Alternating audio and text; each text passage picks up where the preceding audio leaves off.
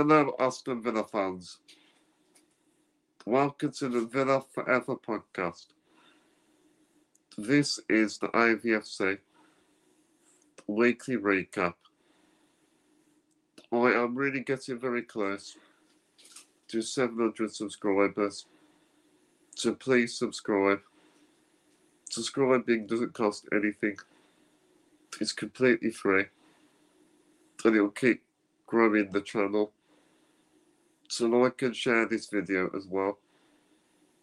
While it's been a week of ups and downs this week, but in the end, it's ending on a massive high, which I'm so happy about.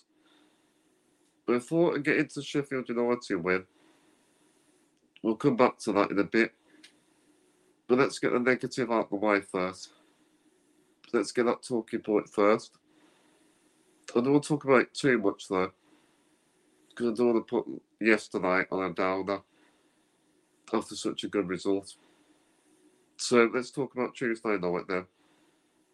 Aston Villa's unbeaten Premier League home run comes to an end at Villa Park, and the impressive run lasted since last February 2023. It was an incredible record, and it, it's something that I'll never forget. It's absolutely amazing. But I just think in this Newcastle match, Newcastle were the better team on the night. There's just no complaints. But fair play to Eddie Howe. Tactically, Eddie Howe's game plan did definitely work. Newcastle pressed us very well. Physically outmatched us. And they kept winning the second balls. So we struggled to cope with that. Newcastle were very competitive. I do think as well with, with Newcastle's front three, with Isak Murphy and Gordon's pace, did cause us a lot of problems. And we seem to struggle with teams we play against who play the long ball against us. They try to catch out that high line, which is something I'm sure Emery will rectify. And we wasn't dominant with our passing in the Newcastle game, which wasn't like us. I just think Aston Villa had a bad day at the office. But it's good job that this defeat happened. We need we needed this defeat to give us a reaction, a reality check. So that was a good thing. But sometimes during the season, you're going to get little blips and performances like this. Forget the best teams don't always play perfect, which we, we, we, it's about showing character authority, and spirit. Unai Emery always finds a solution to improve. And we always seem to lose one game, but we don't really go on a losing run, which is a positive. We seem to bounce back, which is a very good sign. Well, enough of talking about Newcastle game. Let's talk about last night's victory. Last night, it was a five star performance from Aston Villa. And it was a tactical master plan by Unai Emery. 5 0. I mean, yesterday was a fantastic day. I mean, the day couldn't have got any better, really. I went to the cinema to watch Argylle, seeing Dua Lipa as a sexy spy. Then Villa winning 5 0. What more could you want? So that win yesterday topped my day off. That's what you call a reaction. I'll tell you what, with this 5 0 win, it's really going to help the goal difference out. Because now in the Premier League, our goal difference is 19 plus. And we're back in the top four now above Spurs. So that, that's where we want to stay in that top four. But yeah, but always knew we wasn't going to go on a losing run. Unai Emery always comes up with the answers. And we always bounce back. The good teams keep fighting. This performance was absolutely perfect. Everything we touched turned to gold. Think I'm going to use a comparison here. This performance reminded me of prime Pep Guardiola, Barcelona team, with Xavi Iniesta, Sergio Busquets, and Lionel Messi. That's how good this performance was. But Aston Villa fans were treated to an absolute goal fest. And even after I watched the game, I watched the highlights of on match of day, and I can watch those goals over and over again. I really, I really enjoyed them. If I had to pick up my, my favourite two goals, for me, it has to be the Watkins goal. It was a typical striker's finish. And in the build up to the goal, it was an absolute class pass with precise accuracy from Douglas Luiz. He's a wonderful footballer. I mean, we're playing wonderful football. But with Douglas Luiz, he just gets better and better. No wonder he's back in the Brazil squad.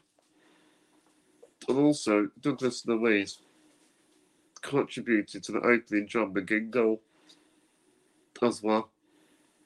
So I would give Luiz the first half man of the match if I had to pick anybody. But it was a wise decision by Emery to take him off early, as Luiz is one of our crucial regular first team players. Also, it's nice to see Moreno and Youri Tielemans on the score sheet as well. With Youri Tielemans, he never scores tap-ins. If we go back to his Leicester City days, he really likes to score long-range goals.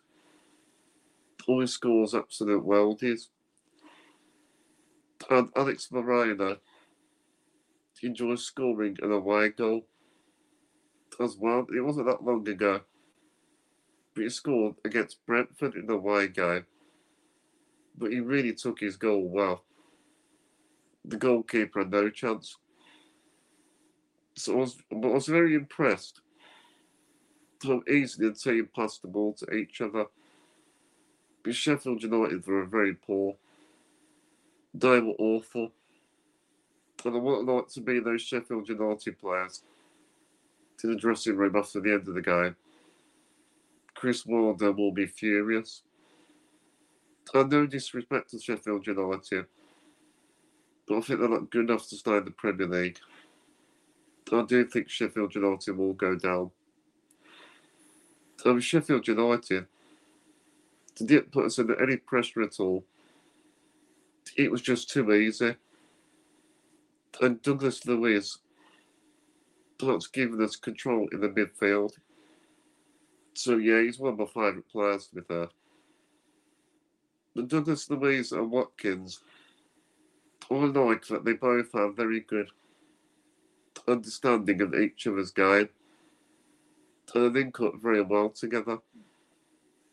Well, actually, Jamie Redknapp did mention it on Sky Sports last night. But it's just wonderful to watch. But in this match, Tony Watkins deserve the man the match. Bill Watkins absolutely magnificent. He didn't stop running. He worked very hard for the team. And he, he always contributed very well. So this game, he was he was contributing again. He's always getting involved. His hold up play was very good. Held the ball up very well. His work on and off the ball was very good. Also made some excellent runs, getting in some decent positions. And I think if Watkins keeps playing the way he's doing it, he's got a real good chance getting in the England squad for the Euros in Southgate's England squad for the summer. As long as he keeps consistent and avoid injury. But before I carry on, it's what I've got to mention before that. There was a VAR incident which, which was disallowed for Sheffield United. Um, I'll tell you what, the, the Villa team and the defenders just celebrated it like a goal. And it was a real relief. He kept a clean sheet. But with that disallowed goal, I felt sorry for Sheffield United. That that just summed up their day. So yeah, now I'm going to mention about Leon Bailey now. He started this game, which I was pleased about. I did mention it on my previous podcast that Leon Bailey should start, and I got that one right. I think a player like Leon Bailey, in my opinion, needs needs to be starting every week. And he's become a real crucial player under part of Unai Emery's Aston Villa. His place caused Sheffield United a lot of problems. Every time he showed his trickery and burst of speed, has become a crucial part, especially during the season as well. And his goal was sensational. And I think with Leon Bailey, he reminded me of Mo Salah. He cut inside, Sheffield United defenders didn't expect it. And you just knew that that was going to fly into the top corner. So bang in the back of the net. Well, one more thing to mention, apart from this match, we were very solid at the back. And we were very comfortable. Martinez had nothing much to do. But I personally think Ezri Konsa has adapted very well to the right back position. Well, I think we actually played better when Ezri Konsa plays right back because the players are comfortable with the ball at the feet. And Konsa can drive the team forward. I mean, I do like Matty Cash as well, but he gives us something a little bit different. So it gives a bit of competition for Matty Cash and it pushes the fullbacks more into a wing back position, pushing them further forward. And I think Lenglet and Carlos are very reliable. We have snighted Lenglet a few times, but he's a good backup to Pau Torres. And he has put a good shift in. They're playing up for the back very comfortably. I mean, I'm absolutely over the moon with his performance. It's beautiful football. It's lovely to watch. I mean, deserves to be back in the top four. And I'm just so relieved that Everton yesterday got a like 94th minute equaliser to make it 2 2. So that result went our way as well.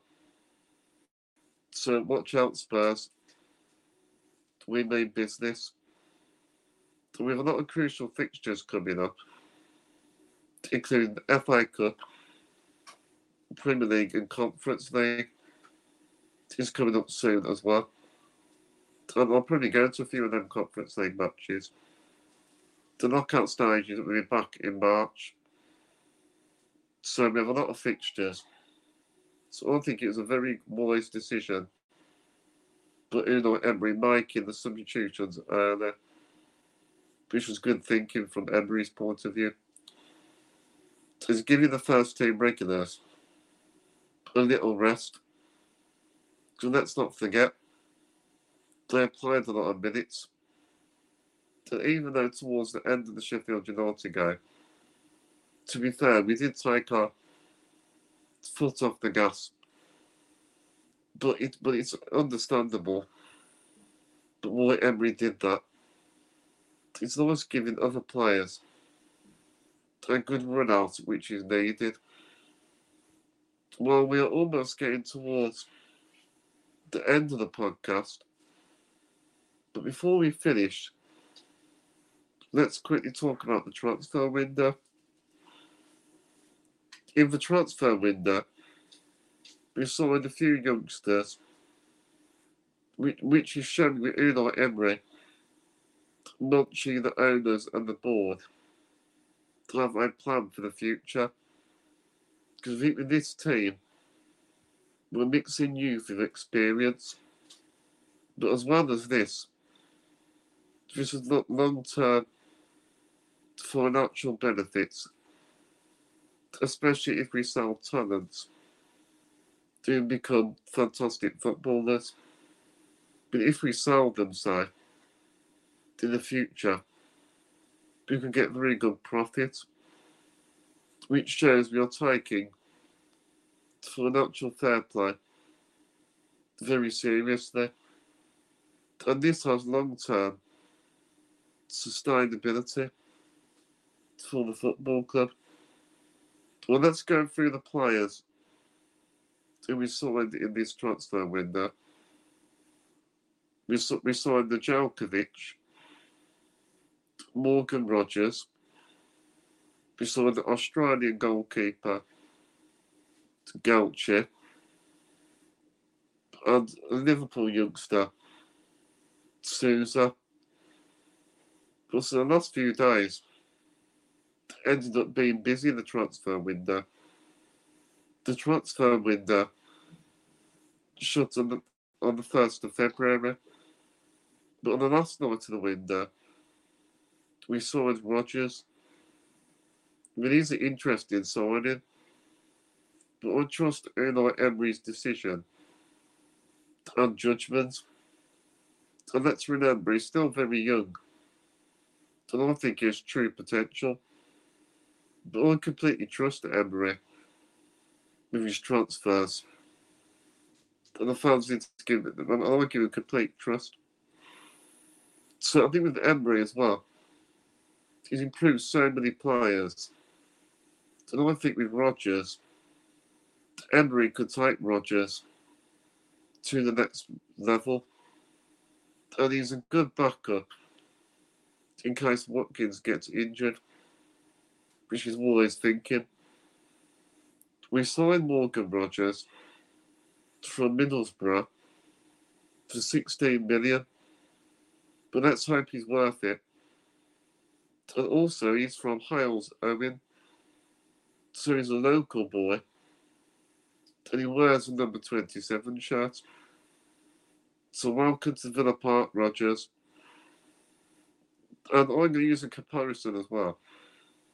But he looks like Watkins' brother. Brother from another mother. So that was a very positive weekly recap.